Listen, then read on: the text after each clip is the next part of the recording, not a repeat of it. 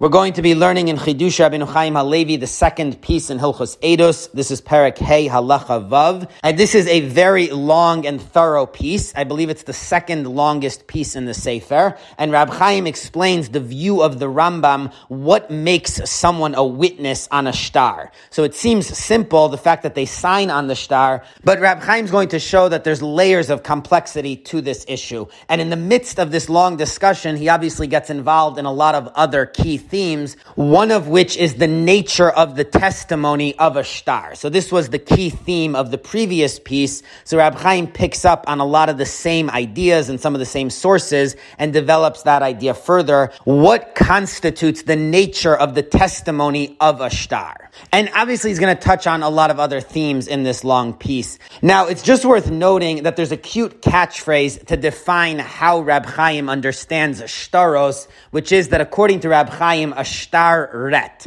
The shtar speaks. So even though it's an inanimate object, obviously it doesn't speak like a live witness, but according to Rab Chaim, that's the halachic definition of a shtar, that it speaks. Now, obviously that's somewhat of an oversimplification. There's pages and pages in Chidush Rabbeinu Chaim Halevi trying to define the nature of a shtar, so it can't be simplified in two words, but it's a cute line, and it also has a lot of truth. That is one of the major themes of Rab Chaim, that a shtar shtar speaks almost in certain ways the way a witness speaks. So there are two tracks of giving testimony. One is a live witness, and the other is the shtar speaking what the signatures on the shtar meant to say. So that phrase is certainly worth keeping in mind as we learn through this very fundamental and long piece. The Rambam writes, "Shtar shahayu of merubin." If there was a shtar with many witnesses, so more than the two that are needed as a minimum, echad meim karov oshayu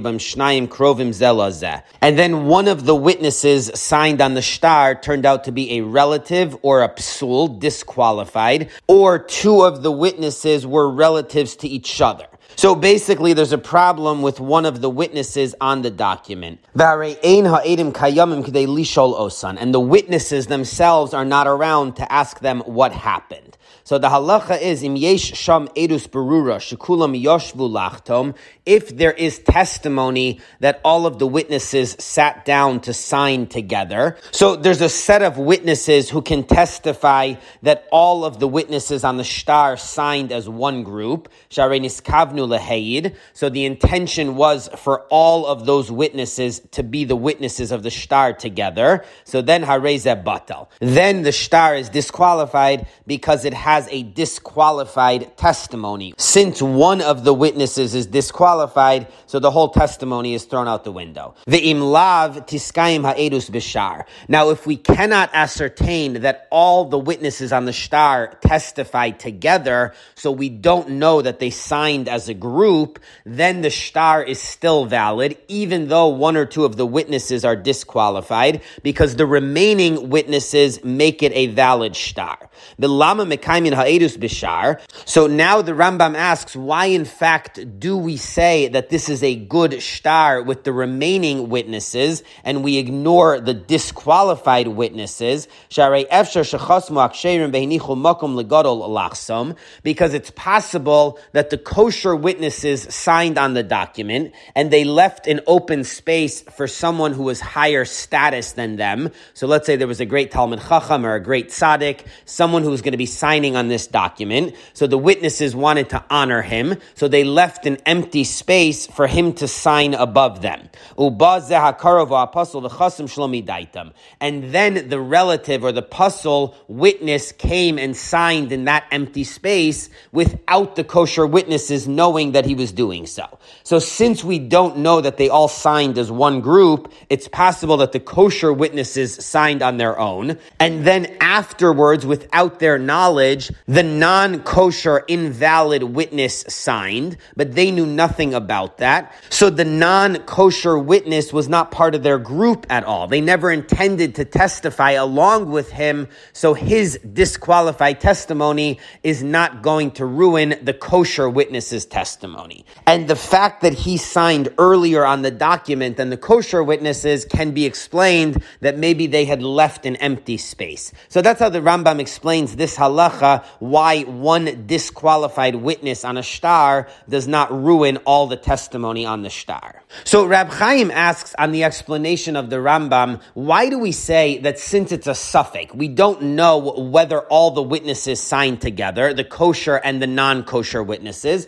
or if the non-kosher witness signed on his own and is not part of the group. So the Rambam says, since we don't know and we can't ascertain what happened, so the shtar is valid. But Rab Chaim asks, what about the other way? Since it's possible that they did all sign together as one group, so maybe the shtar should be invalid. So why, when there's a safek, do we err on the side of making the shtar valid and not instead be concerned that it's an invalid shtar? So Rab Chaim explains because the essence of a shtar is that the testimony, the signatures on a shtar is kamishenechkara idusan bebezdin. It's as if the testimony was already accepted in court. So there's a certain assumption that any testimony in a shtar is considered valid as if the court already accepted this testimony. So we assume that the witnesses did not do anything wrong. They did not give invalid testimony on the shtar. As the Gemara in Ksubis Yodches says that even if someone claims that the witnesses were coerced or they were children or they were invalid non-kosher witnesses, the fact that they're signed on a shtar indicates that that that's not true, that this was valid kosher testimony. So the same is true in this case where we're unsure whether the kosher witnesses signed as one group with a non-kosher witness or if they signed on their own. So since they signed on a shtar, the assumption is that the testimony was done properly. So in a case of safek where we don't know what happened, we're going to assume that the testimony is valid and the non-kosher witness signed on his own, but not as part of the group. So that's why in a case of a safek on a shtar, we lean on the side that it's valid. And the same idea is in Tosfos in Gitin Yudches and Baba Basra Kuf Samech Beis.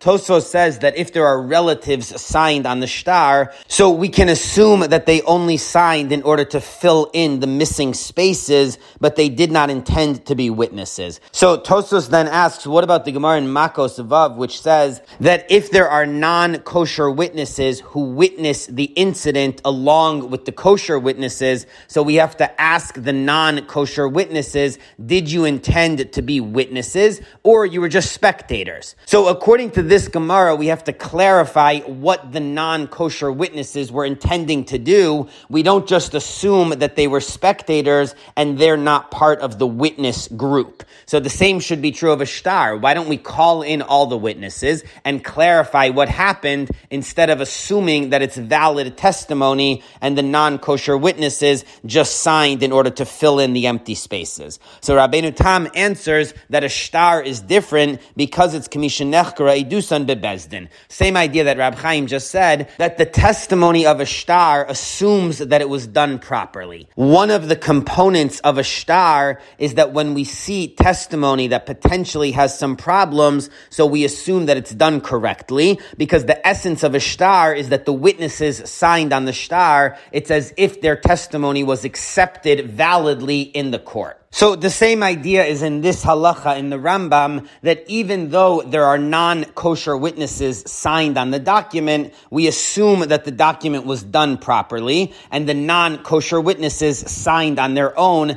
after the kosher witnesses had already signed. So even though it's a safek, we can't figure out what happened, the shtar is still valid. But says Rab Chaim, this raises another question though, because if that's the explanation for why it's a valid shtar, so the Rambam added that if we can ascertain that all the witnesses signed together, so if the witnesses are here and we ask them, did you all sign as one big group? And they say yes. Or if there is other testimony that all of the witnesses signed together. So if there's some way to ascertain that they did sign as a big group, then the shtar is disqualified. And that goes against the Gemara in Ksubis Yod Ches, which says that even if the witnesses themselves say that they signed improperly, so even if the witnesses say that they were children when they signed, or that they were forced to sign, they're still not believed because the testimony on a shtar has a life of its own.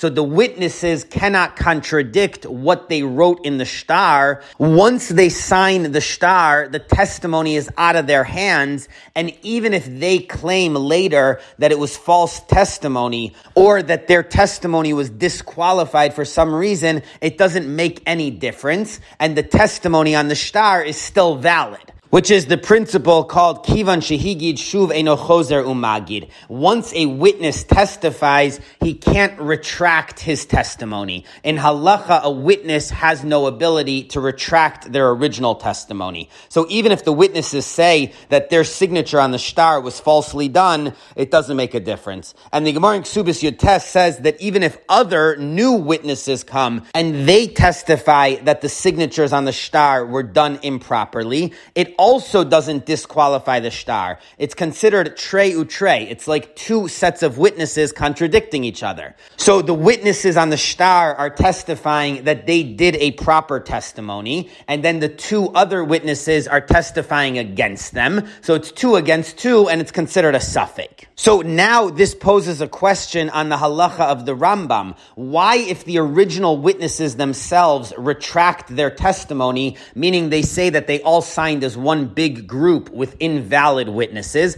or if a new set of witnesses comes and testifies that all the witnesses signed as one group, why does that disqualify the original shtar? Since the testimony on the shtar stands on its own, it's kamisha nechkara idusan bebezdin, as if it's already accepted. So it should be able to withstand the retraction of the original witnesses or the new testimony of the second group. So why does the Rambam rule that the is invalid in those cases? So it must be that the Rambam does not hold of this idea that since the shtar is Kamishnechkarai Dusan Bebezdin, so testifying that one of the signatures was a karov or a a disqualified witness, is not going to affect the shtar. The Rambam holds that since the new testimony is that the original group of witnesses who signed on the shtar were disqualified because of the invalid witness, so the whole Dusan Bebezdin doesn't get started. There is no commission bebezdin because the witnesses, the signatures to begin with, were disqualified. So that's why the new testimony is able to disqualify the original signatures, and we don't say that the shtar can withstand the new testimony. But if so, now we're back to Rab Chaim's original question: Why, in a case of safek, do we lean on the side that it's a valid shtar? Since there's no commission dusan if it turns out that all of the witnesses signed as one group. So in a case of safek, we should be concerned that that's what happened and invalidate the shtar in order to err on the side of caution. So to explain this, Rab Chaim asks an even more fundamental question. Why is there an issue of Edu Shabbatla Miktsasa Batla Kula that if one of the witnesses is disqualified, the whole testimony of the whole group is disqualified? Why does that even apply to a shtar to begin with? Because that whole halacha applies to witnesses who testify together. So if three or four witnesses show up in the same court, and they give their testimony together, and the court accepts their testimony as one group. So that court accepting their testimony all together combines all of those witnesses together, and if one of them is disqualified, then it ruins all of the testimony of the whole group. So that can only apply to live testimony where the witnesses show up in court together and are unified into one group. It does not apply to witnesses who sign on a shtar where there is no acceptance of the testimony in Din. There is no court that accepts this testimony. The essence of a shtar is its commission. The testimony is automatically as if it was accepted in court, but it was not actually accepted in court. So there are two different tracks. There's live witnesses who show up in Din and give their testimony, and then there's witnesses who sign on a document where the testimony is automatically accepted. But there's nothing to combine all of the various witnesses together in the case of a shtar, because each witness, as he signs on the document, his testimony is as if it was delivered in Din, but it wasn't delivered in Din. So there's nothing combining and bringing the whole group together. So even if one of them turns out to be an invalid witness, it should only disqualify his signature, his personal testimony, but not the testimony of the whole group because nothing was combining this group all together. So the whole halacha that one invalid witness disqualifies all the witnesses should only apply to live testimony given in one court together, but witnesses who sign on a document together. So Rab Chaim says that's more comparable to witnesses who deliver testimony in two different courts. So obviously the witness in one court is not going to disqualify the witnesses in a different court. So the same is true in a shtar that each of the witnesses is giving their own testimony. There's nothing unifying the whole group together. So if one of them is disqualified, it should not affect the rest of the group. So why does the Rambam say clearly that it would affect the rest of them? Because if we can ascertain that they all signed as one group, then all of the testimony is invalid why should that halacha apply to the case of shtar at all? So to explain this, Rab Chaim says that the whole halacha of a shtar, which is a suspension that the witnesses don't need to deliver their testimony. That's the essence of a shtar, that ordinarily the witnesses have to show up in court and deliver their testimony live. The concept of a shtar is that that process is suspended. The witnesses who sign on a shtar don't need to deliver their testimony live. They don't need to go to court. The shtar gives it on their behalf. So it's kamish nechkara idusan bebezdin. The shtar is their way of delivering testimony, and they don't need to follow the ordinary process of delivering testimony. But that's all limited to the process of delivering the testimony. So the shtar suspends the ordinary rules of how to give testimony, and even though there was no delivery of the testimony, it's still as if these witnesses testified. But when it comes to the actual intrinsic testimony itself, so not the delivery of it, not the Haggadas Eidos, but the actual Eidos itself, what constitutes the testimony itself that they're saying. So there the shtar doesn't change anything. The testimony in a shtar still has to meet the overall qualifications of any other testimony. The only thing the shtar does is changes the mode of delivery. But the actual eidos itself has to meet all the regular qualifications of what defines eidos. So when is the eidos on the shtar defined? So obviously it's when the witnesses see what happened. So let's say the shtar says that so and so loaned so and so a hundred dollars. The testimony is created when the witnesses who sign on the shtar view that loan. So at that moment, they've now become witnesses in this situation. But says Rab Chaim, in addition to that, not only seeing the incident makes them witnesses, but also seeing, witnessing the signing of the shtar also is a valid form of seeing testimony in this case, because they're seeing that the shtar was made. So that itself is a form of testimony to be able to testify that this shtar was done properly, it was signed, so that also makes them witnesses. And the proof for this, says Rab Chaim, is the Gemara in Sanhedrin Lamed Beis, which asks that how could a post-dated shtar, so let's say someone loaned money on Tuesday, and the shtar says that they did it on Wednesday, the day after. So that is a valid shtar. So the Gemara asks, how could that be? It's lacking drisha v'chakira, which is the thorough examination of the witnesses. In other words, this is false testimony because the witnesses on the shtar are saying that it happened on Wednesday when it really happened on Tuesday. So we see that the date on the shtar is described by the Gemara as the thorough examination, the drisha v'chakira. So in ordinary testimony, the witnesses come and tell their story, and then the court examines the story. The Gemara in Sanhedrin calls that process of examination the date on the shtar. But Rab Chaim asks, how's that going to work? Because ordinarily, Drisha v'chakira, when the court asks questions of the witnesses, they're asking about the story that they're testifying they saw. So if they say that someone killed someone on Tuesday, the court is trying to ascertain that it was actually on Tuesday, not on Wednesday. But the court doesn't care when they deliver their testimony. So let's say the guys show up in court on a Thursday. The court's not going to examine them whether they delivered their testimony on Thursday or on Wednesday. The court doesn't care. They only care about the story that they're saying that they saw.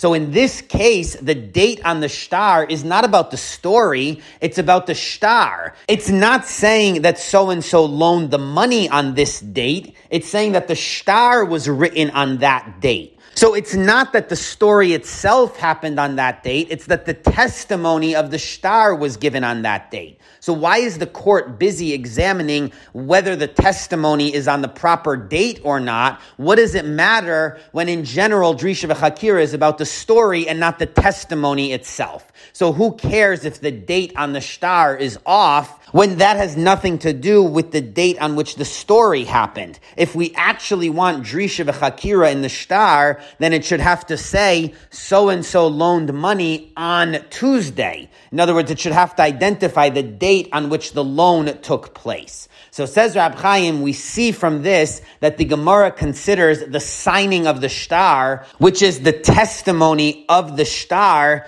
to be a valid form of witnessing even though ordinarily the witnesses are only about the story that they saw, that's what makes them into witnesses. It's not the delivery of the testimony, it's the viewing of the actual story. But witnesses on a shtar works differently. The key point of what makes them witnesses is that they saw this shtar being signed, not the fact that they saw the incident mentioned in the shtar. So that's why when the Gemara wants to discuss the Drisha hakira, what do we examine? Examine about this testimony to make sure they're not lying, we examine the date on which they made the shtar because that's the essence of what turned them into witnesses. So we're not going to bother with the date on which the actual story happened because once they signed on a shtar, it's the signing itself that turned them into witnesses. So now we need to ascertain what date did they sign on and was that the proper date? And that's the Drisha Hakira of a shtar. So this proves Rab Chaim's point that witnesses on a shtar work differently than normal testimony. What makes them witnesses is viewing the signing of the shtar, not seeing the story that's mentioned in it.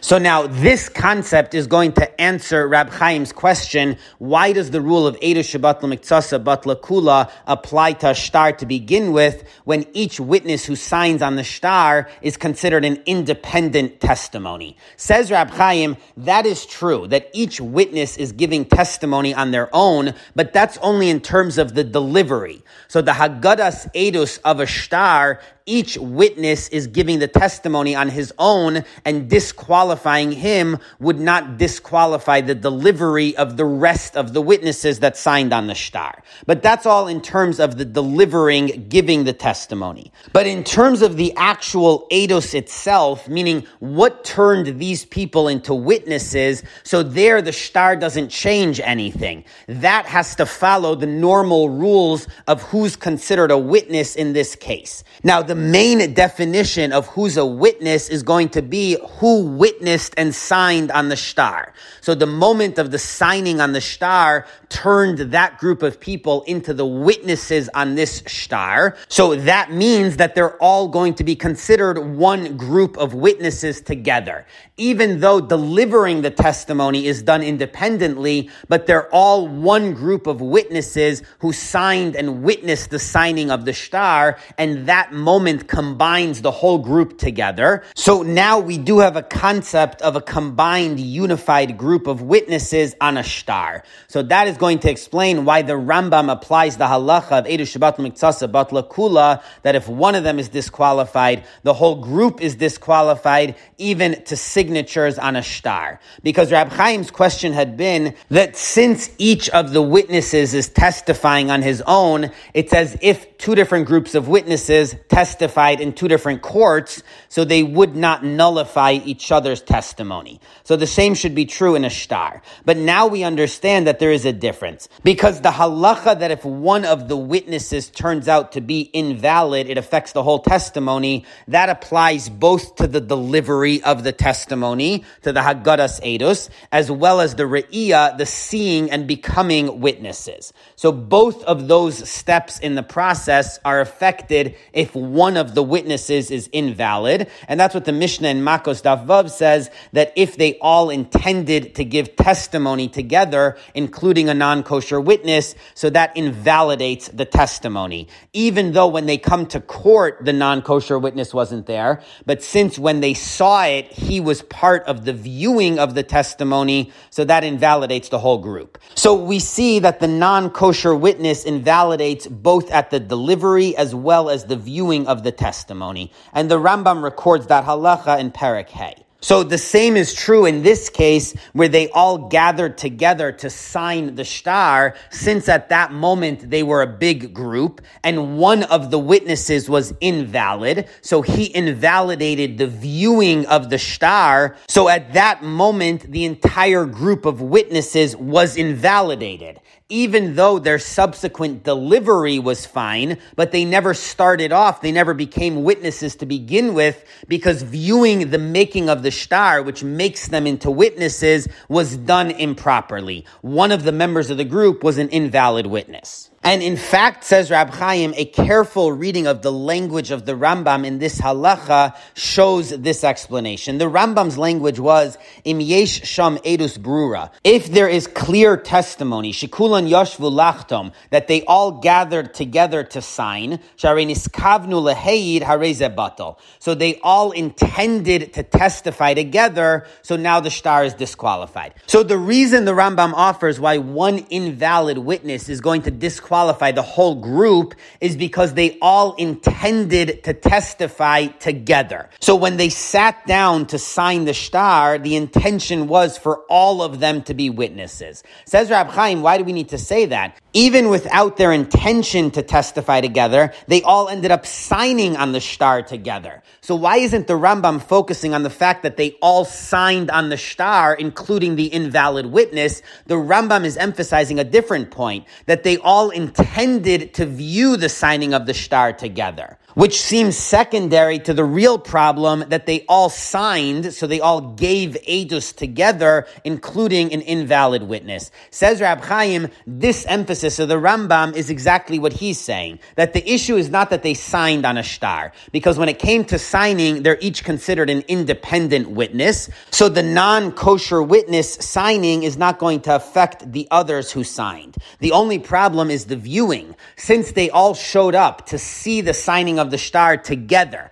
and their intention was to be one big group for testimony of viewing the shtar, so their whole testimony is disqualified because none of them became witnesses because the viewing was problematic because one of the members of the group was a non-kosher witness. So that's why the Rambam attributes the issue here to Niskavnu Leheid that they all intended to see the shtar's signing and be witnesses together, meaning the problem is in the Eidos itself, none of them became proper witnesses, not in the signing, which is the Haggadas Edus, the delivery, because there, in fact, there is no problem if one of them is disqualified. They're each independent. But the Rambam is saying there is a problem in the whole testimony in their status as witnesses because they all came to see the shtar signed and to view the making of the shtar together. And in that group was a non-kosher witness, so he ruined all of their status as witnesses. So that's the explanation of Rab Chaim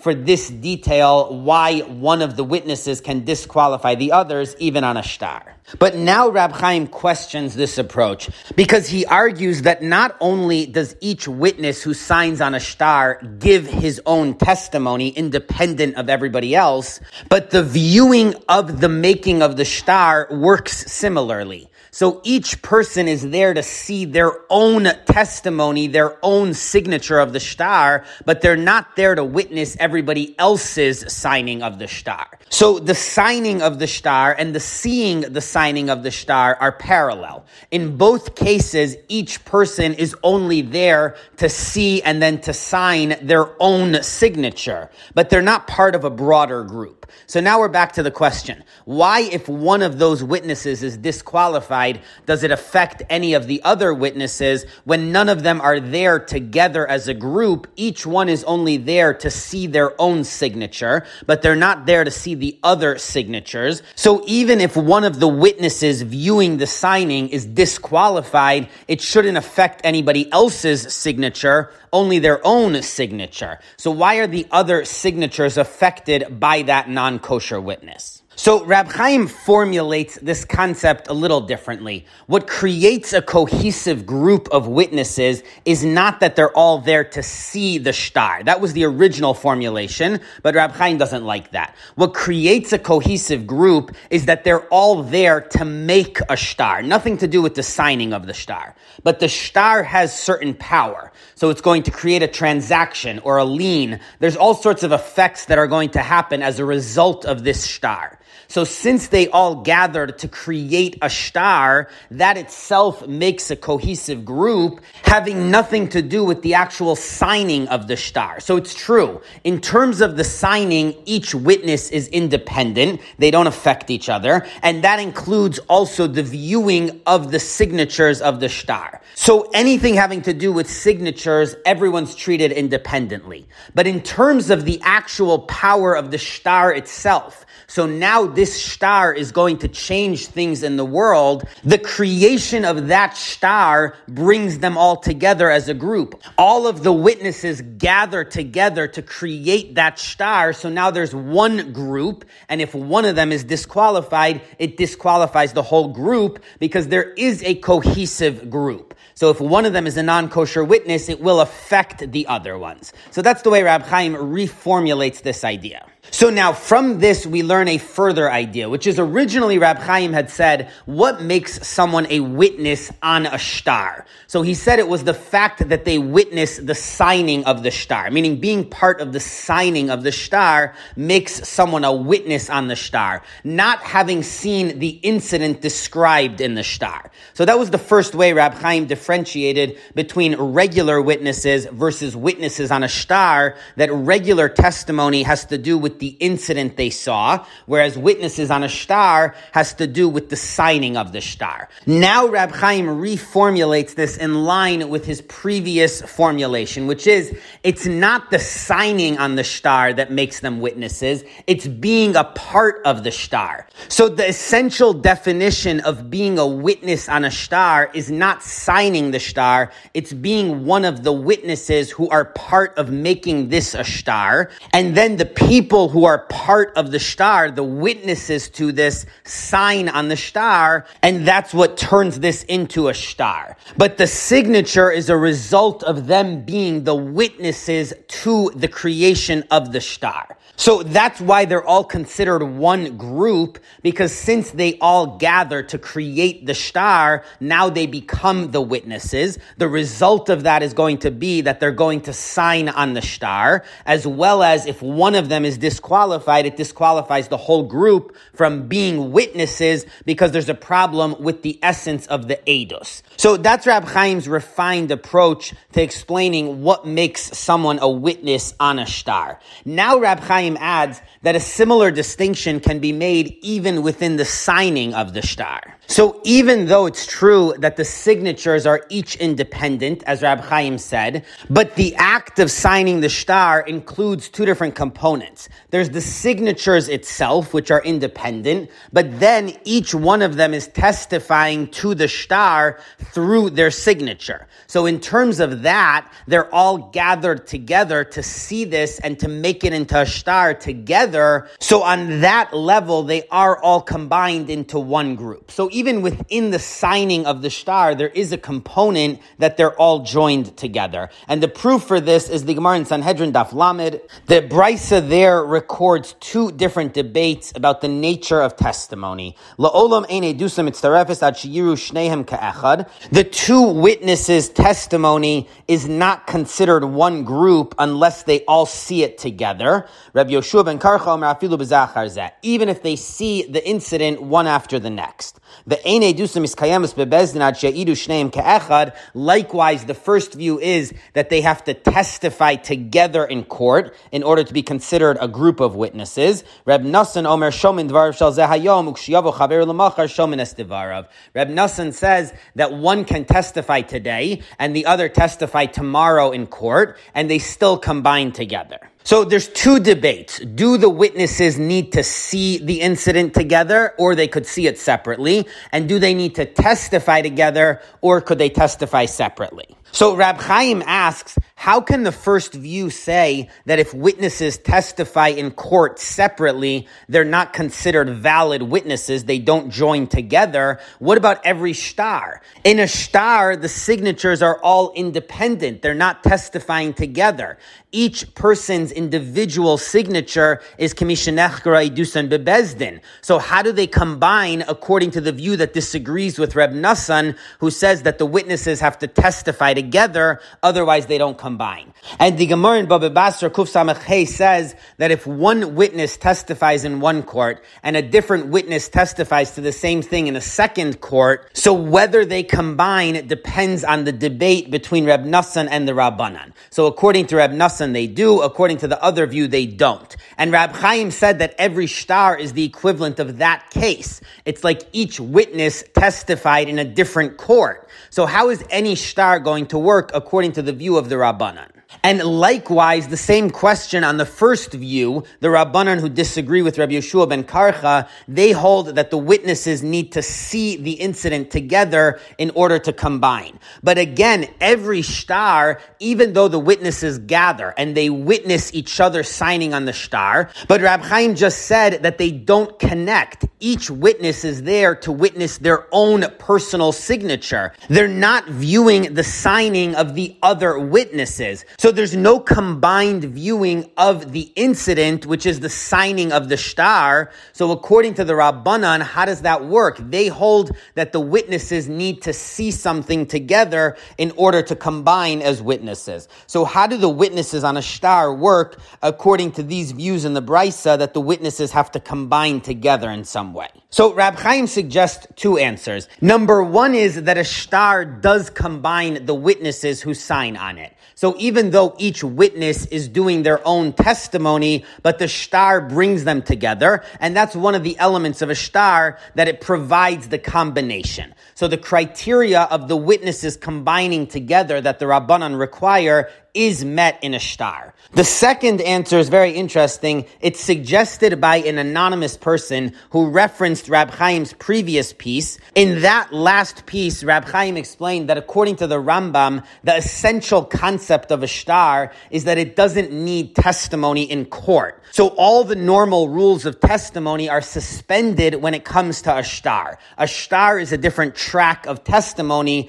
that doesn't need to meet the criteria of regular testimony. So just like it suspends all the rules of testimony, it also suspends this requirement that the witnesses combine together. None of that is needed in a shtar. So the second approach holds that there is no combination of witnesses in a shtar, but it's not needed because those are the rules of giving testimony, hagaras edus, so they don't apply to a shtar. So those are the two solutions. Now, this is very interesting historically. This is the only living person recorded in Chidusha Rabbeinu Chaim Halevi, who discussed these ideas with Rab Chaim, and he's quoted anonymously. Even though Rab Chaim quoted Rab Simcha Zelig, the Dayan of Brisk, his good friend, in three of the earlier pieces, but he doesn't quote Rab Simcha Zelig responding to what Rab Chaim had said. Whereas this person is applying Rab Chaim's previous piece to answer a question in this piece. So it just emphasizes how interested Rab Chaim was in the concept of shtaros, that this was obviously something that he came back to again and again, and he was discussing with people, and his earlier ideas made it into some of his pieces as he was building and discussing these various ideas. So it's an interesting reference. But Rab Chaim's point with this whole thing is, as he said before, a shtar only suspends or affects the rules of delivering testimony. So it changes the Haggadas Eidos because obviously the witnesses on a shtar do not show up in court and give live testimony. So a shtar changes the delivery of testimony, but it doesn't change the nature of Eidos itself. The Eidos still has to follow the criteria of the regular form of Eidos. So now we're back to our question on how does a shtar work? Because these answers only explain why the witnesses are combined in terms of Haggadas Eidos. So either the shtar combines them or they don't need to combine in order to deliver quote unquote their testimony. But all of that only accounts for how they deliver their testimony. But there's still a problem with the intrinsic testimony with the witnesses themselves because the witnesses need to combine in some way.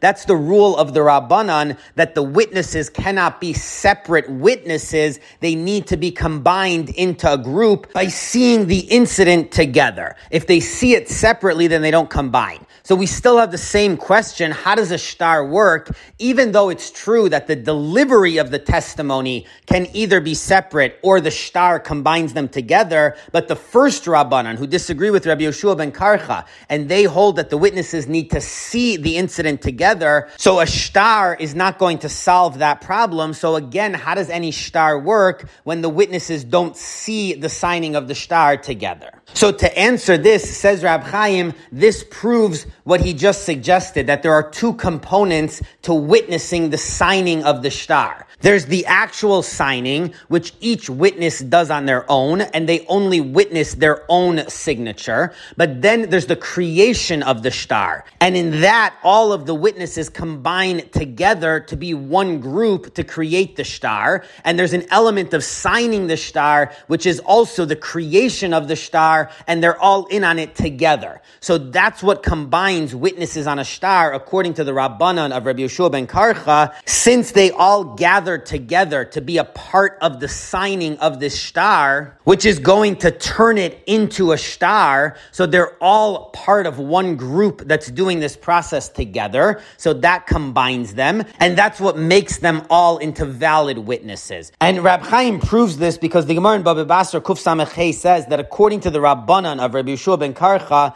if the witnesses on a shtar sign separately, so let's say one comes in and signs and then leaves and then the next one signs, so they do not combine together. Only if they sit down together and sign it, then they combine to be witnesses on the shtar. So we see, like Rab Chaim saying, that the witnesses do need to combine, and what combines them is being part of the group that's going to create the shtar together and gathering together to sign it. So even though the signing itself can't combine them, because just seeing the other signatures or the person signing is not enough, but being part of the group that's signing it in order to create a shtar does combine all of them together. So this proves, like Rab Chaim saying, that there are different components to what the witnesses in a shtar are doing. In terms of the signing itself, each one is independent, and even the viewing of the signing, each one does independently. But in terms of creating the shtar, and in terms of viewing the signing as part of creating the shtar, so that they all do as one group together, and in that they're all combined. So that's why if one of them is invalid, the whole thing is invalid.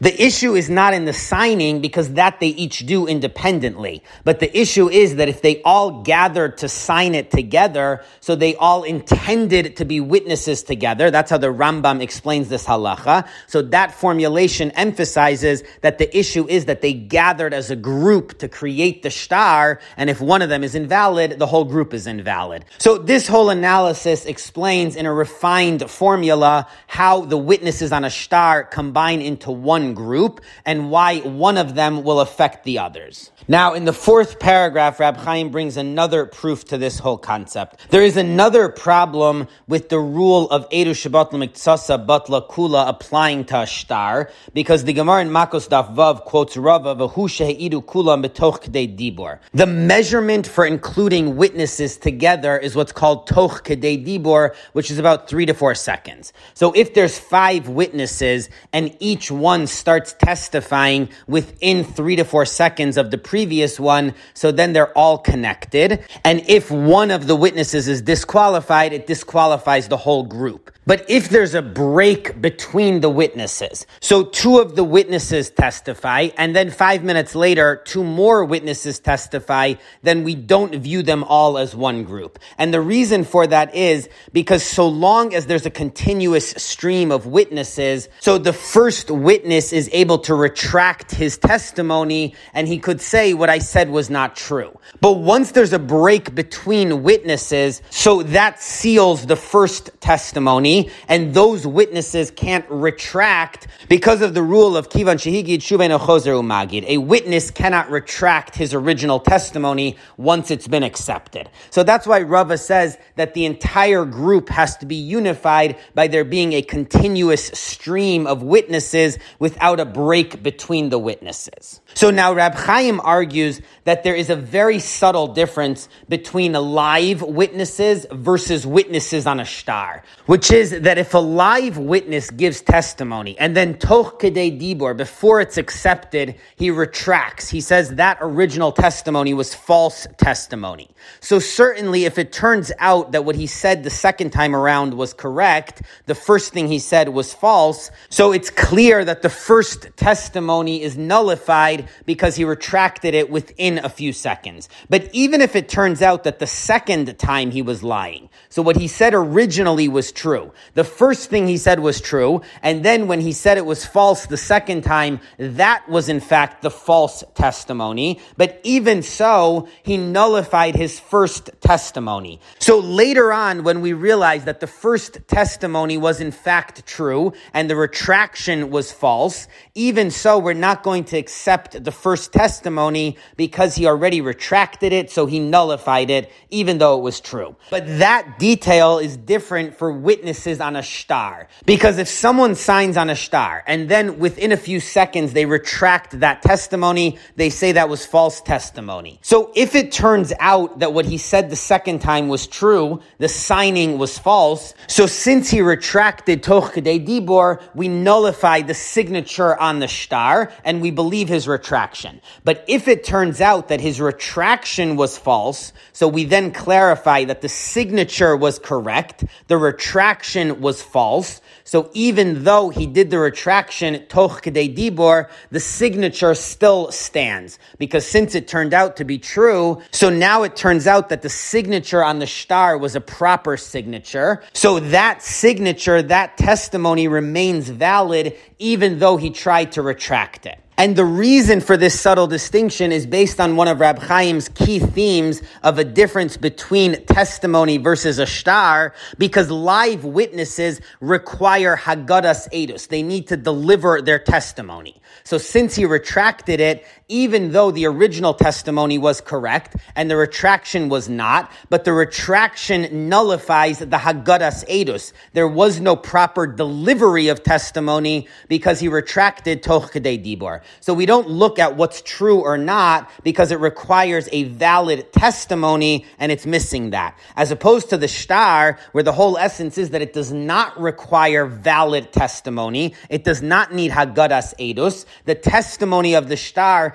is itself the form of giving testimony, but it doesn't need a valid hagadas edus. So even though he retracted it, if it turns out that the signature was correct, so in hindsight, the testimony of the shtar, meaning the signature on the shtar, was a proper signature. It's as if that testimony was accepted validly in court. So even though he retracted it, so it's true, there is no delivery of the testimony. There's no hagadas edus, but we don't care. It's a shtar. It doesn't need hagadas edus. So the retraction doesn't affect the signature, assuming the signature is true. So now, based on this, we're back to the question, how could the halacha that one non-kosher witness invalidates the whole group apply to signatures on a shtar? Because since the concept of toch kedei dibor doesn't apply to signatures on a shtar, and that's what unifies the whole group together, that's what the Gemara explained, that the reason why all of the witnesses are combined, so that if one of them is disqualified, the whole group is disqualified,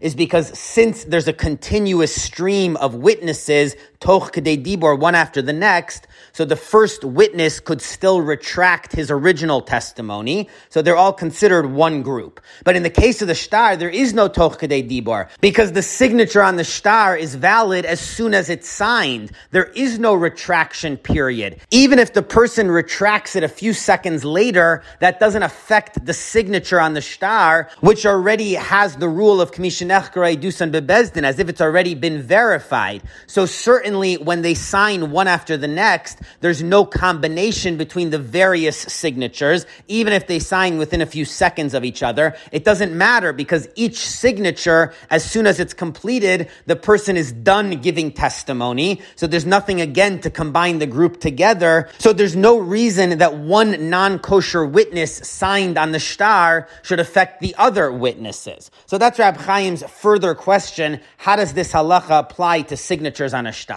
Says Rab Chaim, even if you're going to suggest that there is a toch kedei dibor measurement for signatures on a shtar. In the case where it turns out that the retraction was true. So let's say someone signs on a shtar and then within three to four seconds they take back their signature and it turns out that the retraction was true and the signature was false. So that is a valid retraction. If they retract five minutes later, so then they're unable to take back their signature on the shtar, which now stands on its own. But if it's within Toch Kedei Dibor and it turns out that the retraction was true, so then they are able to nullify their signature on the shtar. So that's how the concept of Toch de Dibor could apply to a shtar. So now that could combine all the witnesses together if they sign Toch de Dibor. Says Rab Chaim, that's not going to work though, because when a witness retracts his signature on a shtar, he's not actually nullifying the signature. All he's doing is creating a doubt that so long as we can't prove that the original signature was right, so we're unable to verify the shtar. Because of the retraction, it's an unverified shtar. But once we prove that it is a proper signature on the shtar, at whatever point that that happens, the shtar reverts to being valid. So the witness is not actually affecting his signature at all. He's not negating it the way a live witness could remove his whole Haggadas Eidos. A witness on a shtar can only create a lingering doubt, so we won't enforce the shtar. We can't consider it valid, but there's nothing to disqualify the signature if at any point it's proven to be a true signature. So we can't consider the measurement of toch kedei dibor relevant for a witness on a shtar because as soon as he signs, it's really over. The signature stands on its own. Whatever happens after that is not going to affect the signature, even though there is a short window of toch kedei dibor when he could create doubt on the signature. So basically, there is no toch kedei dibor when it comes to signing on a shtar. So according to Rava, that that is a necessity in order to combine the witnesses together. That doesn't apply to signatures on on a shtar, so why should one non-kosher witness disqualify the others? So instead, Rab Chaim tries another approach, which is the Gemara never explained why Toch Kedei Dibor combines the witnesses.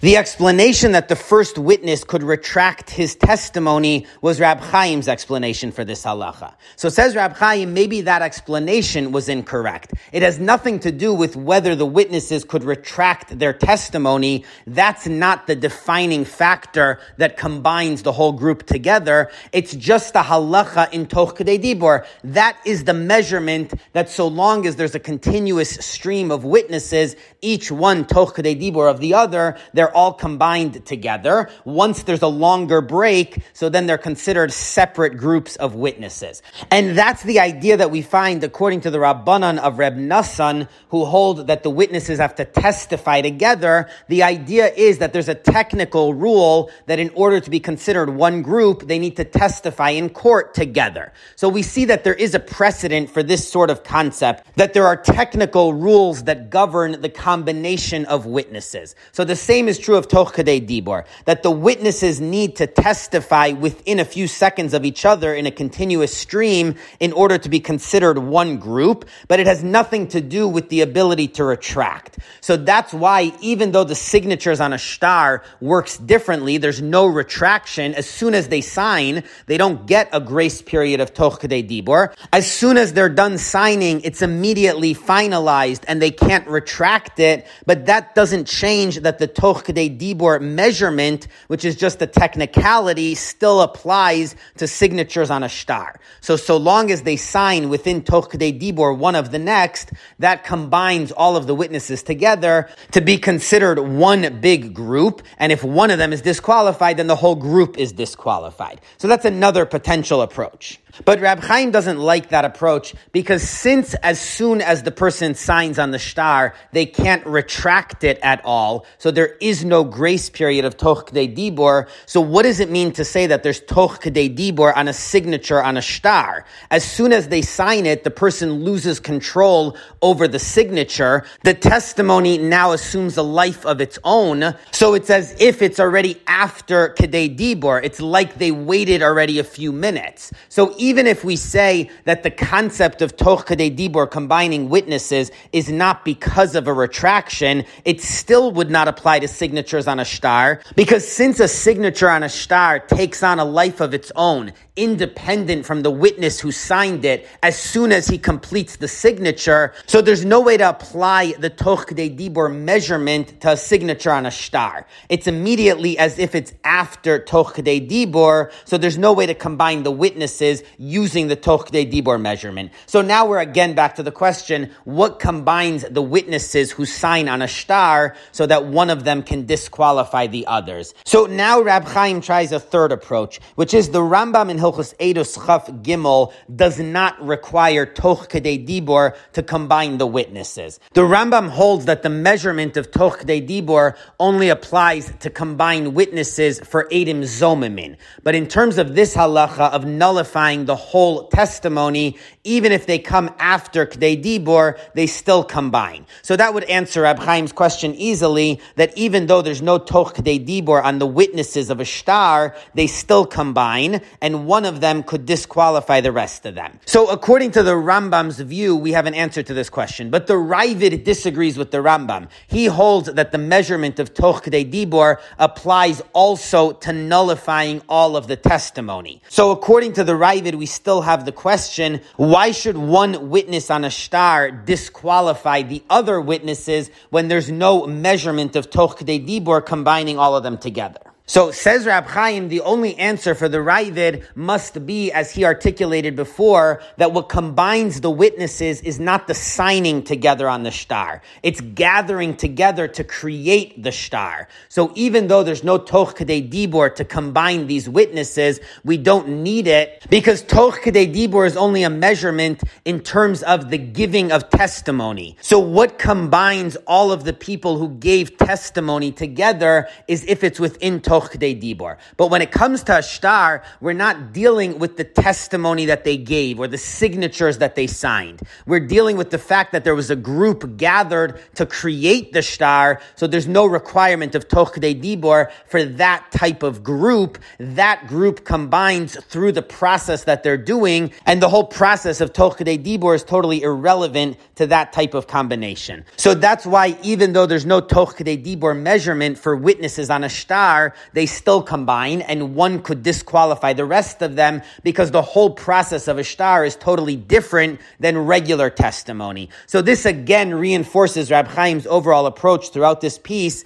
that what combines the witnesses in a shtar is the fact that they're doing this process together, not the form in which they deliver their testimony. So now Rab Chaim uses this concept to answer the original question that he began with on the Rambam. So far, Rab Chaim's proved that the reason one witness disqualifies the rest of the witnesses on a shtar is not because of the form in which they give their testimony, so the actual signing of the shtar. It's a problem in their essential status as witnesses. They cannot be witnesses because one of the members of their group is disqualified. So it's not about how they give testimony, it's about their essential status as witnesses. So that answers the first question Rab Chaim began with, which is that the Rambam says if we're unsure whether the whole group sat down to sign together or not, so we assume that this is a valid shtar, and the non-kosher witness signed on their own separately from the rest of the group. So he doesn't disqualify the rest of the group. So Rab Chaim's question was, why should we assume that this is a valid shtar? Why don't we assume that it's an invalid shtar because maybe they did all sign together? We don't know one way or another, so why are we assuming that it's a good shtar.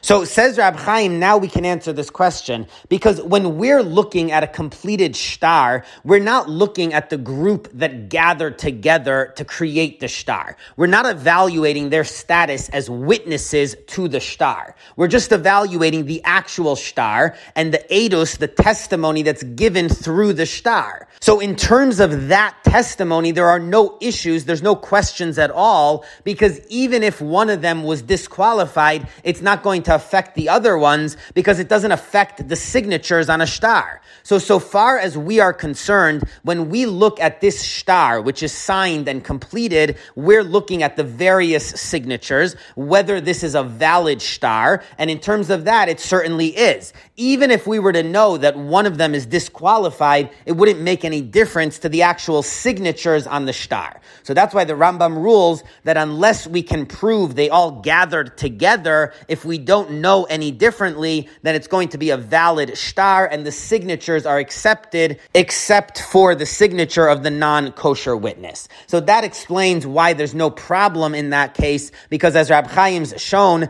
there is no issue with having a disqualified signature amongst the other signatures. The only problem is with the actual status of witnesses of this whole group. So that explains the flip side of this halacha, where the Rambam says that if they can prove that they all sat together to begin with, so they all gathered with the intention to include the disqualified person, that would disqualify the shtar. But how does that work? Because once it's a valid shtar, no subsequent testimony can disqualify it. So as Rab Chaim explained earlier, the Rambam does not apply Kamishanechkara Idusan to the issue of where one of the witnesses was disqualified. According to the Rambam, we do not say that once the shtar is signed, it's valid testimony, and even if one of the witnesses is disqualified, it's not going to affect the shtar. If one of the witnesses is disqualified, it does negate the shtar. So that's why if it turns out that the group to begin with was done improperly, we can show that they all gathered together, including a non-kosher witness. So according to the Rambam, that would negate the whole shtar, It would become invalid because since one of the witnesses in the group was non-kosher, so the whole group falls apart and it's invalid testimony. So that explains the two aspects of this halacha in the Rambam. Why, if there's a problem with the signatures, it does not invalidate the shtar, whereas if there's a problem with the status of the witnesses themselves, it does invalidate the shtar. And that all makes sense according to Rab Chaim's approach that there is no issue with a non-kosher signature. It will not affect the other signatures because the signatures are not combined together. Whereas there is a problem with one non-kosher witness being part of the group that created the shtar because that now disqualifies the whole witnessing. So there were no valid witnesses to create this shtar. So that's Rab Chaim's explanation for this halacha in the Rambam. Now in the sixth paragraph, Rab Chaim moves on to analyze this debate between the Rambam and Tosfos, whether the concept of Bebezdin makes it that one non-kosher witness won't affect the rest of the witnesses on the shtar. So the Rambam, as Rab Chaim keeps saying, does not hold that that's the way it works. According to the Rambam, if one of the witnesses is disqualified, even though it's a shtar, so it's Kamishinechkara Idusan Bebezdin, still it disqualifies the rest of the testimony in the shtar. So why should that be? So the Beis Yosef and Simon Memhei explains, because since this shtar has a glaring problem in it, that there is a non-kosher witness signed on it, so the Kamisha Nechker Idusin Bebezdin doesn't get started. We're not going to say that this is verified testimony when there's a non-kosher witness literally signed on the shtar in front of our faces. So that's the Beis Yosef's explanation for this. Rab Chaim suggests that there's another way to understand the Rambam's view, which is that each witness is Kamisha Eduso. It's as if his personal testimony was verified in court. But each signature is only verifying that personal signature. It's not verifying the rest of the signatures. So the witnesses on a shtar are only testifying each person about his own personal validity, not about the rest of the signatures on the shtar. So even if we do apply so bebezdin, it's not going to change the situation because the rest of the signatures, the rest of the witnesses are not testifying that this invalid witness is a kosher witness. So there is still a non-kosher witness who signed on the shtar who's going to disqualify the entire shtar. There's nobody verifying that that was a valid signature on the shtar. So according to the Rambam, once we find a non-kosher witness signature, the whole shtar is disqualified. But Rab Chaim asks on this using his classic distinction that this approach would only apply if we say that the disqualification is in the signatures. So then we could say that each signature is only verifying itself not the other signatures. So once one of the signatures is disqualified, the rest of them are as well. But Rab Chaim's point throughout this piece is that the disqualification is in the essential witnessing itself, not in the signatures. So if there was a non-kosher witness in the group, the issue is not that he signed with them, the issue is that he was part of the group that created the shtar. So when we disqualify this shtar, we're really saying that the group of witnesses was disqualified. Now, the concept of Kamisha Nechkara Dusan Bebezdin means that when the witnesses sign on a shtar, that testimony is as if it's been verified in Din. So included in that testimony is that this shtar was properly done, meaning the group of witnesses who created the shtar was a proper, valid, kosher group. So now, Kamishanechkara Idusan Bebezdin does include that there was no non-kosher witness in the group. So each of the witnesses is testifying that there was no non-kosher witness in the group. The fact that we say that we don't believe them, we do not say Kamishanechkara Idusan, and instead the shtar is disqualified. So that must mean that we're not looking at the witnesses themselves, because there, how could we dis- disqualify it when they're all testifying that the group of witnesses was a valid kosher group.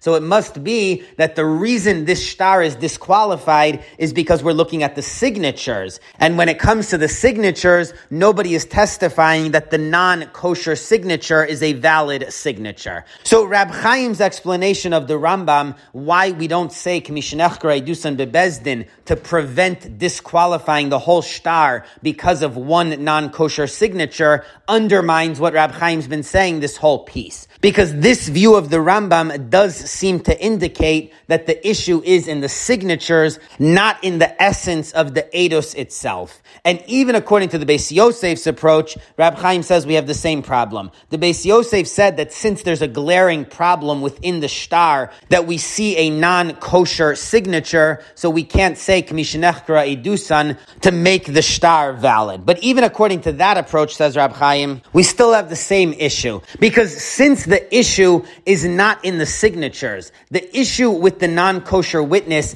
is being part of the witnesses itself. It's an issue with the eidos. So what does it matter that we see a non-kosher witness on the shtar? That only alerts us that there's an issue with the signatures. But against that, we have the testimony of the group that this shtar was done properly. So why don't we apply Kamishinechkara Dusan Bebezdin? It's like verified testimony that this shtar was done properly. And the fact that there's a non-kosher witness who signed on it, even though that seems funny, why would someone non-kosher sign on the shtar? But that only alerts us to a problem with the signatures. But against that, there's still the testimony of the group that this is a valid shtar. So why is it disqualified? So even the Beis Yosef's explanation leads to the point that the issue is in the signatures themselves, that since one of the signatures has a problem, it makes us suspicious of the rest of the signatures, so it disqualifies the whole shtar. So either explanation for the Rambam's halacha leads us to a problem that Rab Chaim throughout the whole piece has been saying that the issue is in the witnesses, the edus itself, not in the signatures. But the only way to understand the view of the Rambam that Kamishanechker Edusan Bebezdin doesn't save the shtar from the non-kosher signature is to say that the issue is in the signatures, not in the edus itself. So to answer this, Rab Chaim further refines his whole conceptual framework which is that even though the essence of what makes someone a witness on a shtar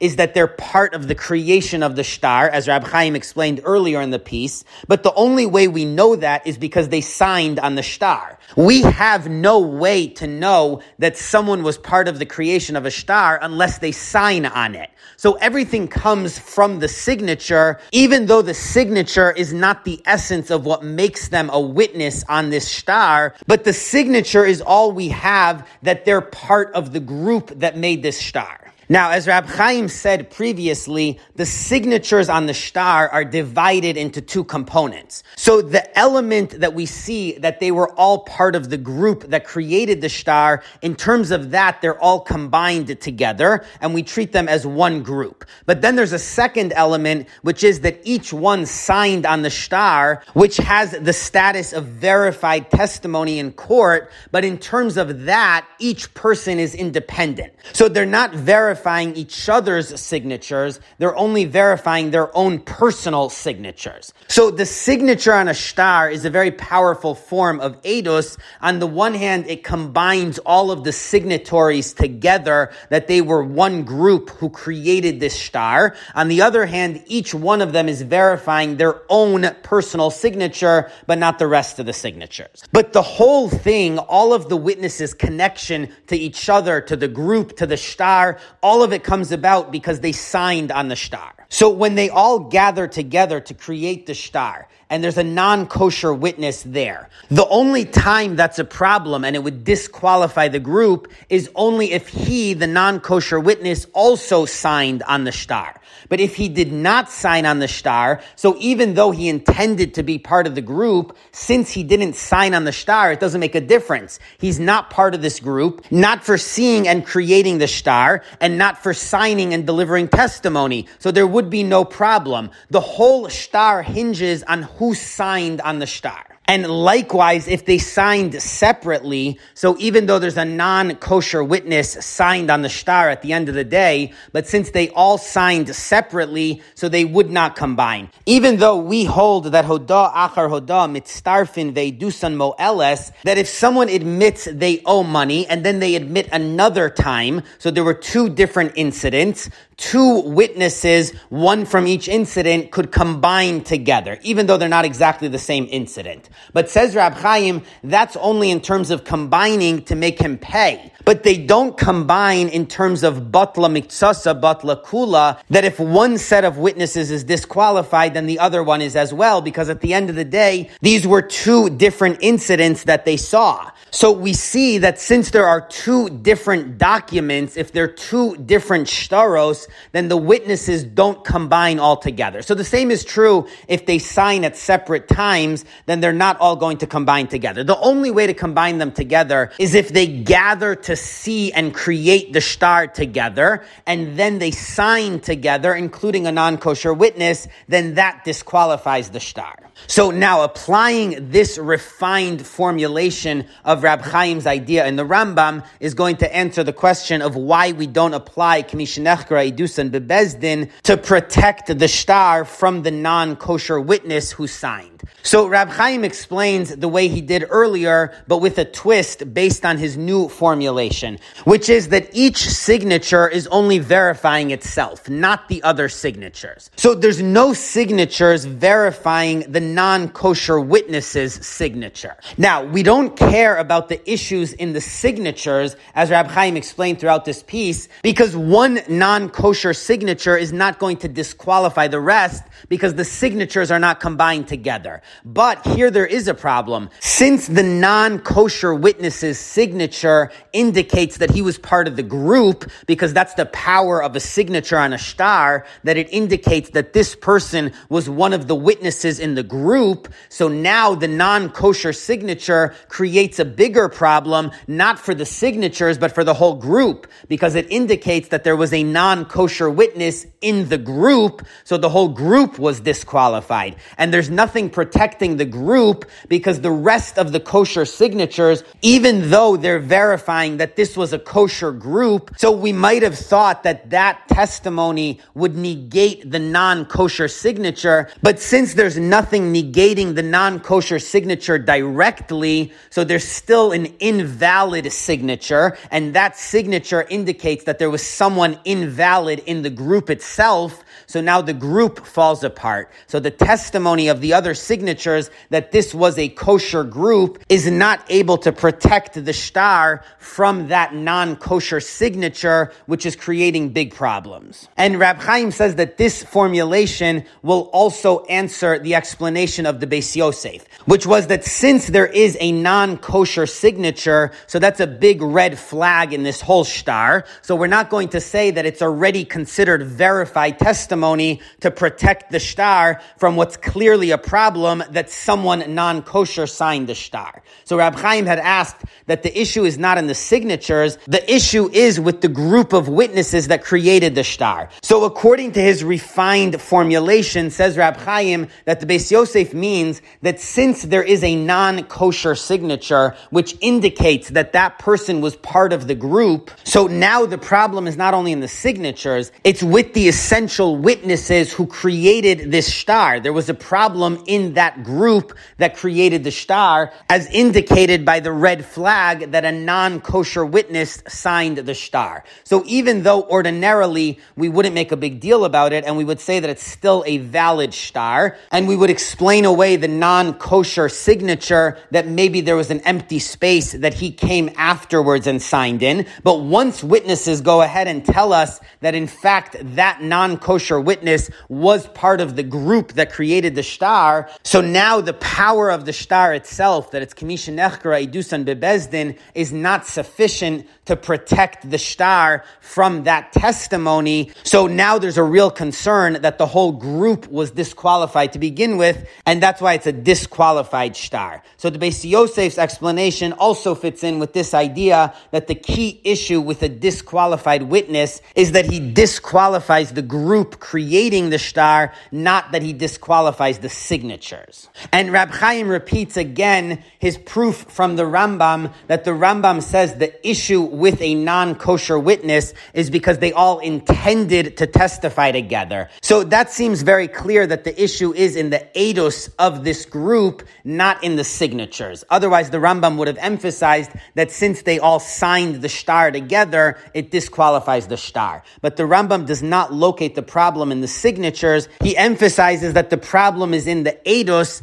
in their very being witnesses on this shtar. Now Rab Chaim turns to explain the view of Tosfos, and as he already mentioned, Tosfos disagrees with the Rambam. He holds Kamishnechkara Dusan Bebezdin does protect the shtar from the non-kosher signature. So Tosfos in Gittin Yud Ches asks the question, why do we assume that the non-kosher signatures only signed to fill in the empty spaces? Why don't we ask them, like the halacha is that if there are non-kosher witnesses live, we ask them whether they intended to be witnesses or not. So why don't we track down the non-kosher signatures on the shtar and ask them why they signed? Why do we assume that it's a valid shtar? So Rabbeinu Tam answered that a shtar is different because.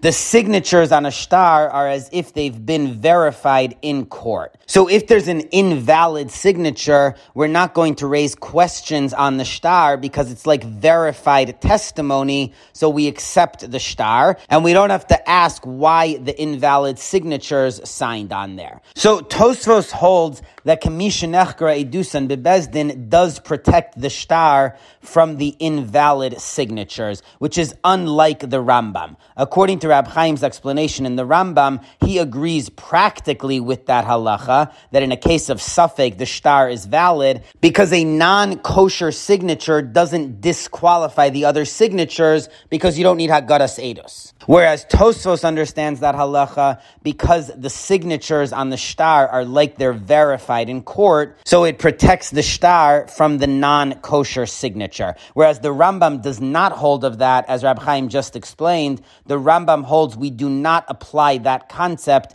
to protect the shtar from the non-kosher signature. So there is a debate here between the Rambam and Tosfos whether Kamishanechkara Edusan Bebezdin protects the other signatures from the non-kosher signature. So Rab Chaim explains that Tosfos disagrees with the fundamental perspective of the Rambam, and he holds that there is a problem with having invalid signatures on a shtar. So even though that's the Haggadas Eidos, that's the form of giving testimony of a shtar, if one of the signatures is invalid, it's going to affect all of them. And we don't say this concept that Rab Chaim said in the Rambam that when it comes to a shtar, we don't care about how the testimony is given. All the normal rules are suspended. According to Tosfos, it does matter how the testimony in a shtar is given. So if there is a non-kosher signature, just like a non-kosher witness disqualifies any testimony, he also disqualifies the shtar.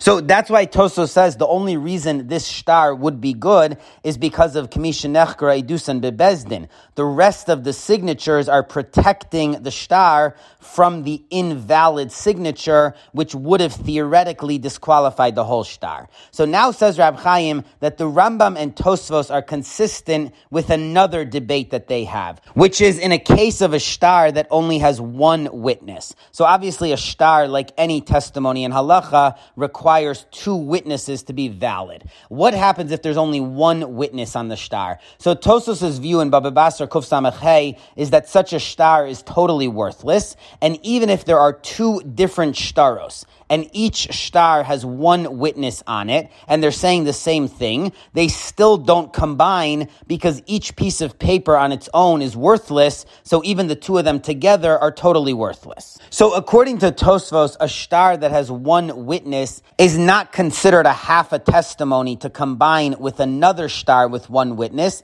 but it's just a meaningless piece of paper. So we see from Tosfos that the concept of Kamisha Nechkara Idusan Bebezdin only applies once a second witness signs on the shtar. One witness alone does not create that concept only two witnesses. So that means that the two witnesses signing on the shtar do combine together in order to create Kamishanechkara Idusan Bebezdin. So there is a combination of the signatures on a shtar that they function as a group together and create Kamishanechkara Idusan Bebezdin. So that explains why Tosfos holds that one invalid signature is going to affect the other signatures because there is a combination of the signatures into a group. So if one of the signatures in that group is invalid, it disqualifies the rest of the group like a regular case of testimony that one witness disqualifies the whole group. Now, the Rambam in the 14th chapter of Malva Velova and the fourth chapter of Toin Venitan disagrees with Tosfos. He holds that if there is a shtar with only one witness, that will force the other person to make a vow, and if they can't swear, then they'll have to pay. So that's the basic rule of one witness that he's able to force a vow. And according to the Rambam, that applies in the case of a shtar as well. So according to the Rambam, one witness on a shtar is no worse than a regular one live witness. It's not better, so we don't consider it like two witnesses, but it has whatever powers one witness live would have. So we see that according to the Rambam, the concept of Kamishin Echkara Dusan Bebezdin applies not only when there are two witnesses on the shtar, but even if there's only one witness on the shtar, it immediately kicks in. So therefore the Rambam holds when the second witness signs on the shtar, there's no combination between the signatures because they're not working together to create Kamishin Echkara Idusan Bebezdin. Each one of them alone already has Kamishin Echkara Idusan Bebezdin. So that's why the Rambam holds there is no combination of the signatures because each signature stands alone. So it's as if each of these witnesses would testify in a different court, so they wouldn't disqualify each other. So an invalid signature is not going to disqualify the rest of the signatures according to the Rambam. So the issue must be that since they were part of the group, there's no valid witnesses, so that would disqualify the shtar. So the debate between the Rambam and Tosfos whether a non-kosher signature affects the other signatures or we have to take it back to the level of the witnesses themselves is based on this issue as to whether one witness on a shtar already has Kamishnech Dusan Bebezdin, which affects whether all of the signatures on a shtar are combined together or they're each standalone. So this is a very brilliant step from Rab Chaim, but now he questions it because he says even if we say like Tosfos that one witness on a shtar is nothing, that doesn't mean that it's not Kamishnechkara Eduso bebezdin. It's not verified in Bezdin. It could be that it is verified testimony. So in terms of that concept, we do see the one witness on a shtar as if the testimony's been accepted by the court. But now there's another issue, which is that a shtar requires two witnesses, meaning there's areas in halacha where two witnesses are required, and there's other cases where one witness is required. So a shtar even if it's in a case where normally one live witness could accomplish something, if it's on a shtar, the basic halacha of shtar is that it must be two witnesses, and one witness can't accomplish anything. So even if this one witness who signed on a shtar is like his testimony's been accepted by the court, he can't force a shvua because since it's written in a shtar, nothing can be done through a shtar without two witnesses. A shtar is just one of those cases in halacha where a two witness minimum is required. And Rab Chaim proves this from the Gemara in Baba Basra Kuf Samech It has a case where there's one witness on a shtar and one witness live. And they're both saying the same thing. So the Gemara rules that they combine together to be two witnesses. So this Gemara is saying very clearly that one witness on a shtar is a valid testimony. That's how he can combine with the live witness. So how does Tosfos read this line? Because he holds that one witness on a shtar is worthless. So Tosfos explains that what the Gemara means is not a witness on the shtar and another random witness. It means one witness signed on the shtar and one witness viewed the giving of the shtar. So there's an aid chasima and an aid masira. But both of the witnesses are on the shtar itself. They're just providing their testimony in different formats. One of them signed the shtar and one of them viewed the handing over of the shtar. So that's why they combine. But in fact, according to Tosfos, if there was an aid on the shtar and then a random aid testifying live, having nothing to do with the shtar, they could not combine. But Rab Chaim asks, how is Tosfos answering the question? Because even if both Adim are connected to the shtar, so one signed on it and one is an Aid Masira who saw the giving of the shtar. But even so, it's a disqualified, worthless shtar because it only has one witness signed on it. So what does it help to have two witnesses connected to the shtar when it's a meaningless piece of paper? The aid Masira only helps to verify the status of the shtar. Once there's a shtar and it's given over, so the aid Masira helps you. But the aid Masira doesn't create a shtar. And since this shtar only has one signature, so it should be totally useless, even though there's an aid Masira supporting the aid Chasima. Because the aid Chasima is the one who creates the Nechkara Idusan Bebezdin, that this is the form of giving testimony in the shtar. But the Eid Masira has nothing to do with that. The Eid Masira's point is that he saw the giving over of the shtar. So he's a seeing witness. So how can the aid Masira contribute to the Kamisha Nechra Idusan Bebezdin, which is a form of giving testimony that's unique only to a shtar, that there doesn't need to be live testimony once there's signatures? How does the aid Masira contribute to that when he's not part of that signature? He's not giving testimony through the shtar. He's a witness to the giving of the shtar, but he's not contributing to the Kamisha Nechra Idusan Bebezdin status status of the shtar. Only the actual signatures can do that. And in this case, there's only one signature on the shtar. And in addition, Rab Chaim adds that there's a fundamental difference between the Eid Chasima and the Eid Masira. The witness who signs on the shtar, the Eid Chasima, is part of the shtar itself. So his signature is a part of the shtar. As opposed to the Eid Masira, he helps bring about the halachas of the shtar, but he's not included in the shtar itself. He's a separate entity from the shtar. So that also raises the issue. How did these two witnesses combine together the Eid Chasima, who's part of the shtar, with the Eid Masira, who's supporting the effect of the shtar, but is not part of the shtar itself? So how do the two of them combine? So how does Tosfos answer his question? If one witness on a shtar is useless, why does it work in this case, even though there's an Eid Masira along with the Eid Chasima? Says Rab Chaim, it must be that one witness on a shtar is not useless. And even Tosfos agrees with that. There's no way to understand this Gemara without saying that even one witness on a shtar has Kamishanechra Idusan Bebezdin. So when Tosfos says that one witness on a shtar can't accomplish anything, it doesn't mean that it's not a shtar. That won't work. What it means is, as Rab Chaim suggested, that even though this is a valid one witness, it's Kamishanechra Iduso Bebezdin,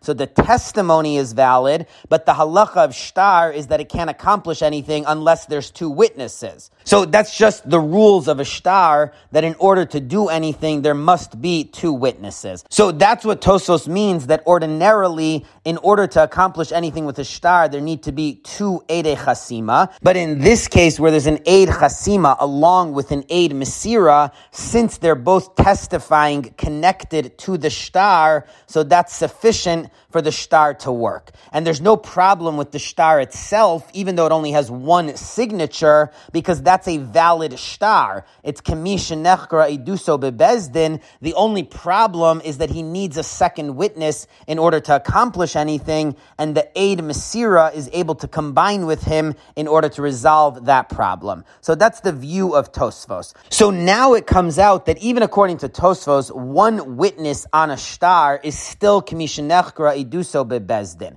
So that's going to undermine Rab Chaim's initial idea that Tosfos and the Rambam's debate in this halacha is consistent with their debate in the case of a shtar with one witness. Now that's not going to work because even Tosfos agrees that one witness on a shtar is Kamishanechkara Iduso Bebezdin. So even according to Tosfos, each signature on the shtar is totally standalone. It doesn't need another signature to become a valid shtar.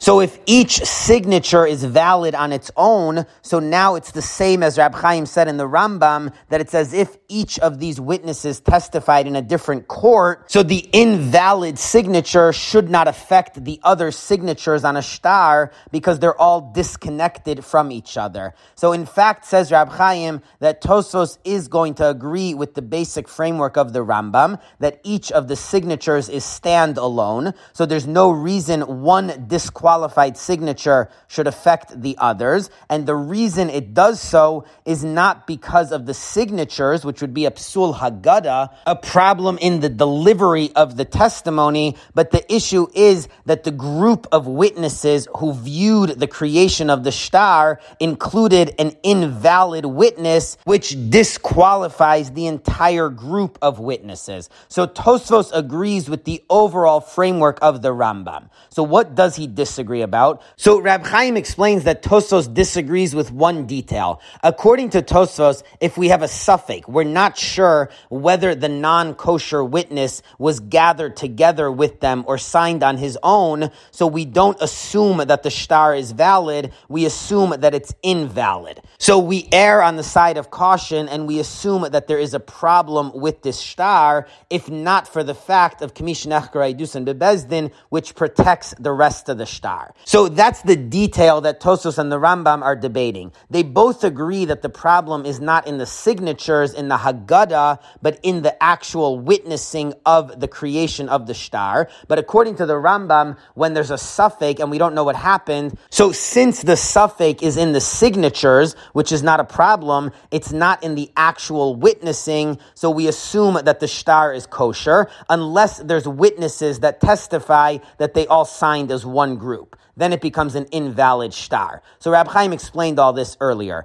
Tosfos disagrees on that detail. He holds that even though there's a safek, we don't say that the safek is limited to the signatures, which would not be a problem according to either the Rambam or Tosfos, but according to Tosfos, we're concerned that there is a more fundamental problem, that this non-kosher witness was part of the larger group, so then the whole testimony is disqualified, so we assume that the shtar is disqualified disqualified. But then there's a different reason why it's a valid shtar because Kamishanachkar Dusa Bebezdin protects the rest of the signatures from this invalid signature. So that's why Tosfos uses that reason, not the Rambam's reason, because according to Tosfos, the Rambam's explanation doesn't cover the case where there's a safek and we can't ascertain whether they all signed together. So Tosfos applies a different explanation why the shtar is valid in that case because it's Kamishanechkar Edusa Bebezdin, which is strong enough to protect the rest of the signatures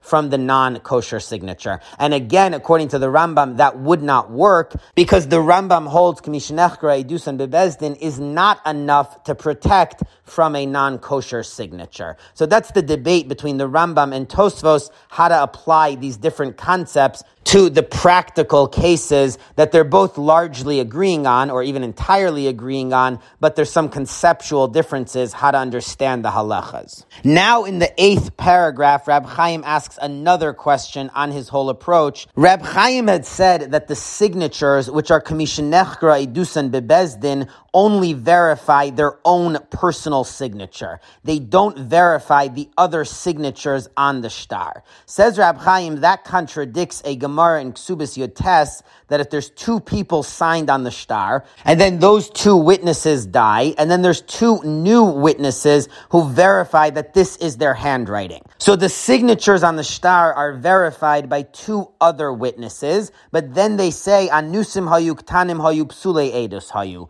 that even though it's their signature, so nobody's questioning that, but they were forced to sign, or they were children, or they were invalid witnesses. So the two witnesses who are verifying the signatures and verifying the shtar are also saying that it was invalid testimony. So the Gemara rules that im ksav yadam yotzim acher, if we have another way to verify the signatures on the So let's say we have another document that we know to be theirs, and we can compare the handwriting. So there's another way to verify their signatures without using these two new witnesses. So then it's just a contradiction of treu tre. It's like two conflicting sets of witnesses. The witnesses who signed on the shtar are defending the shtar because it's kamisha nechra edusan bebezdin. So it's like verified testimony versus the two other witnesses who are saying that it was coerced, invalid testimony. So they're contradicting the shtar. So it's two sets of conflicting witnesses. Says Rab Chaim, if he's correct that each witness is only verifying his own signature, so then it's not two conflicting sets of witnesses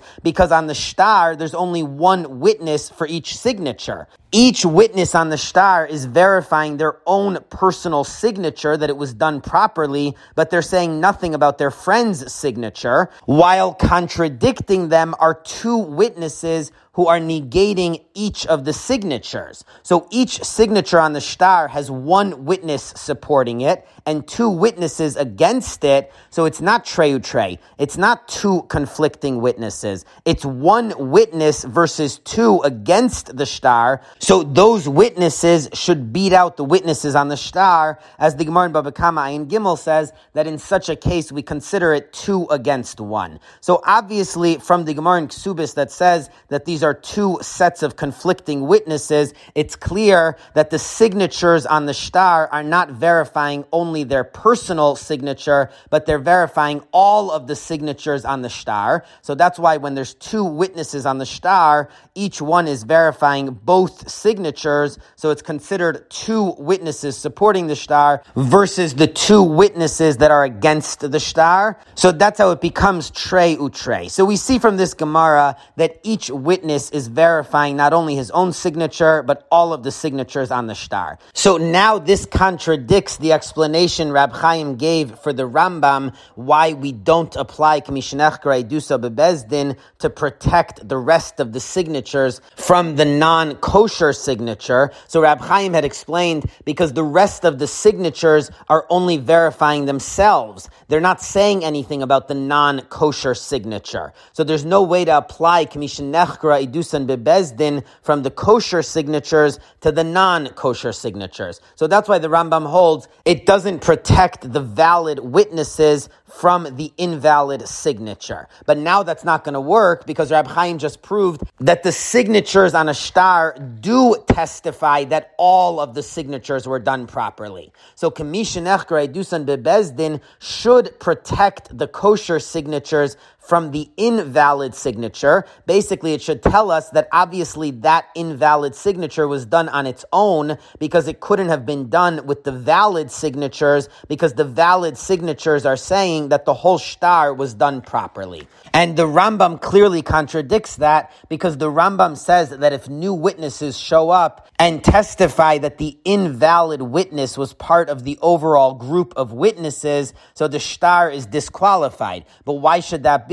Why don't we apply the Kamisha Nechra Idusan Bebezdin of the rest of the kosher signatures on the shtar against the new witnesses who are undermining the shtar, And it should be trey utrey. So why does the Rambam rule that in such a case the shtar is invalid, even though the kosher witnesses on the shtar are testifying that it was all done properly, including that the non-kosher signature was not part of their group. So we're back to the question, how do we understand the explanation of that halacha in the Rambam? So Rab Chaim says that earlier he had suggested two ways to understand the Rambam. One was his approach and the other was the Beis Yosef. So his approach is not going to work because it was based on this idea that each signature only verifies itself. So instead, the explanation is, like the Beis Yosef had said, that since there is a glaring problem with the signatures because there is a non-kosher signature, so we're not going to apply Kamishinechkara Edusan Bebezdin to this shtar because there's a red flag with the shtar.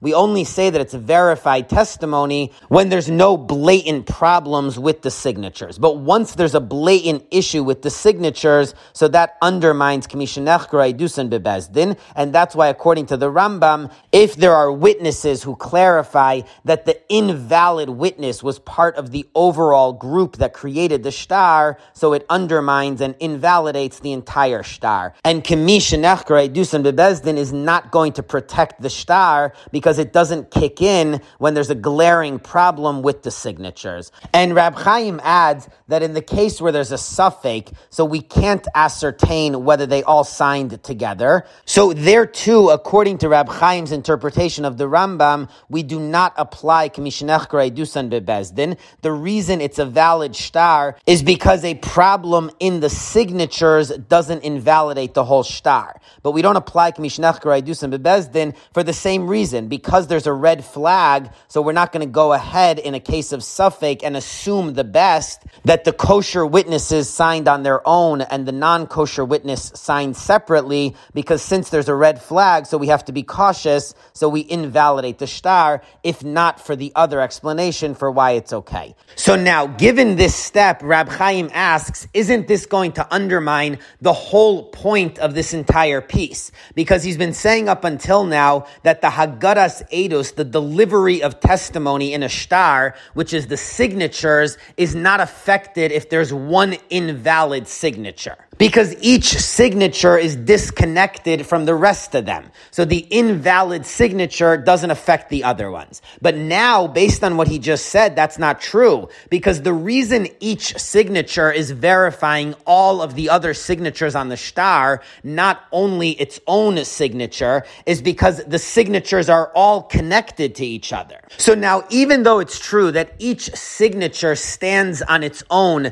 in terms of Kamishanech Idusan Bebe Bezdin. So each signature on its own is as if it's verified in court, but each signature is also verifying all of the rest of the signatures. So that does create a connection between all of the signatures together. So if one of them is invalid, it should affect all the rest of them. So that undermines the whole idea Rab Chaim's been saying in this piece that each signature is standalone and it's not going to be affected by the other ones. So Rab Chaim answers that first of all, it doesn't need to follow that since each signature is verifying all of the signatures, that if one of the signatures is disqualified, it disqualifies all the rest of them. Second, says Rab Chaim, even if we do accept that since each signature is verifying all of the signatures on the shtar, so it combines all of the signatures together, that's only in terms of the trey utrey. So each signature has all the other witnesses on the shtar, verifying that it's a good signature. So if there's two witnesses that come up against the shtar, it's two against two at that point. But it doesn't follow that it creates a combination between the signatures that if one of them is disqualified, it disqualifies the rest. Because in order to disqualify the whole testimony, there needs to be a stronger combination between all of the witnesses, not just that they combined in order to be a group of witnesses against two others. So it's not clear that this form of combination meets the bar to disqualify all of the witnesses if one of them is an invalid witness. So it's possible to defend Rab Chaim's approach throughout this piece that according to the Rambam, a disqualified signature does not affect the other signatures. The only issue would be if the disqualified witness was part of the group of witnesses who came to view and to create the shtar. So that's Rab Chaim's overall explanation of the Rambam, and it remains even at the end of his discussion, even though he backed off from the idea that each signature only verifies itself, because it's clear in the Gemara that each signature is verifying all of the signatures on the shtar, but even so, Rab Chaim's basic idea to explain the Rambam still remains. And now, in the last paragraph, Rab Chaim ends with one final question. The Gemara said that if there are two witnesses signed on a shtar and two other witnesses verify that they signed, but they say that they were forced or children or psulim, invalid witnesses. So if we can prove that this is their signature from another source, then it's trey utrey. It's two conflicting sets of witnesses, the witnesses on the shtar versus the witnesses that are undermining and negating the shtar. So Rab Chaim explained this Gemara earlier, but now Rab Chaim asks a question. The halacha is that the witnesses do not need to sign in front of each other. They could each sign the shtar independently. So why are the two witnesses on the shtar considered trey, a unified group of witnesses, when it's possible that they signed each separately, so neither of them knew about the other one. So now they're certainly not a unified group. They're not testifying each of them about the other one. They're each only testifying about themselves, but they know nothing about the other person. So in a case where they each signed separately without knowing the other person, that would not be a unified set of witnesses. So then there would be two witnesses contradicting each of the signatures, and there's only one person, meaning the witness themselves, verifying each of the signatures. So the Gemara in Baba Kama Ayin Gimel calls that two against one. The two later witnesses are each contradicting only one witness verifying each signature on the shtar. So the two later witnesses should be totally believed to invalidate the shtar. It should not be two against two. So why does the Gemara say that it's Trey against Trey when it's possible that the witnesses on the shtar signed separately and they're not each verifying the other one? So Rab Chaim answers that in the case of Anusim, that they were forced to sign. So then this actually makes sense because what the second witnesses are saying is not that the witnesses were disqualified. They're saying that the whole story didn't happen the way the shtar says it happened. Because assuming the shtar is correct and then the witnesses were forced to sign on a correct, proper shtar, so then it doesn't really matter that they were forced. It wasn't nice to do, but it wouldn't disqualify the shtar because the story in the shtar is actually correct. So the claim of Anusim is not primarily that the witnesses were forced to sign, so it was disqualified signatures. It's primarily that the whole story never happened. So now it's true that there's Trey, because since the two witnesses on the shtar are testifying that the story did happen, so now those two on the shtar are going against the two who are saying that the story never happened. And even if the two signed on the shtar separately, so they know nothing about each other, they're not supporting each other's signatures, but they are both supporting the story and they combine together through the shtar to testify that this story happened properly. So they are a unified set of witnesses to testify about the story. And the two who contradict them are like two sets of witnesses who contradict each other. So the case of Anusim makes sense even if the two witnesses on the shtar signed separately. But then there were two other cases in the Gemara where the second set of witnesses say that the first were children or invalid witnesses. So there, they're not disqualifying the story, they're only disqualifying the witnesses. Once the witnesses are disqualified because they were kids or they were invalid witnesses, then it doesn't matter whether the story in the shtar is correct or not. Even if it actually happened, the shtar is invalid. So the two witnesses are only contradicting the signatures on the shtar, not the story on the shtar. So in that case, if the two witnesses on the shtar sign separately, then they're not supporting each other against the two later witnesses. So the two later witnesses should beat the shtar. But the Rambam in chapter 7 of Hilchos Eidos, when he records this halacha, makes it clear that even if the second set of witnesses claim that the first witnesses were kids or psulim, it's still considered trey utrey, which is the simple reading of the Gemara. So Rab Chaim leaves it as a question, why should that be? Because it's possible that the witnesses signed separately and it's really two witnesses going against one witness supporting each signature on the shtar. So this is unusual for Rab Chaim, but he just leaves this question hanging at the end of the piece. So this is Rab Chaim's very lengthy explanation to explain the view of the Rambam. And in such a sprawling piece, it's hard to list the key conceptual points. The key point that Rab Chaim's exploring is what makes someone a witness on a shtar. And he goes back and forth on that because on the one hand, obviously the signature is the main part of it. On the other hand, the signature is part of the Haggadas Edus, which is different from a shtar to a regular live testimony. So the aspect of a shtar, which is similar to regular testimony, is the witnesses seeing and creating the shtar itself. So Rab Chaim tries to balance how those two components work with each other. In addition, Rab Chaim discusses the nature of the testimony of a shtar, which is different than regular testimony. He also discusses what combines the witnesses in order for one to disqualify the rest of them. He also discusses whether the enhanced status of witnesses on a shtar protects them from a a disqualified signature, as well as whether each signature, each witness on the shtar is verifying all of the other witnesses or not. So there's really a lot in this long, sprawling piece from Rab Chaim, and anyone who made it through with me, you have my respect.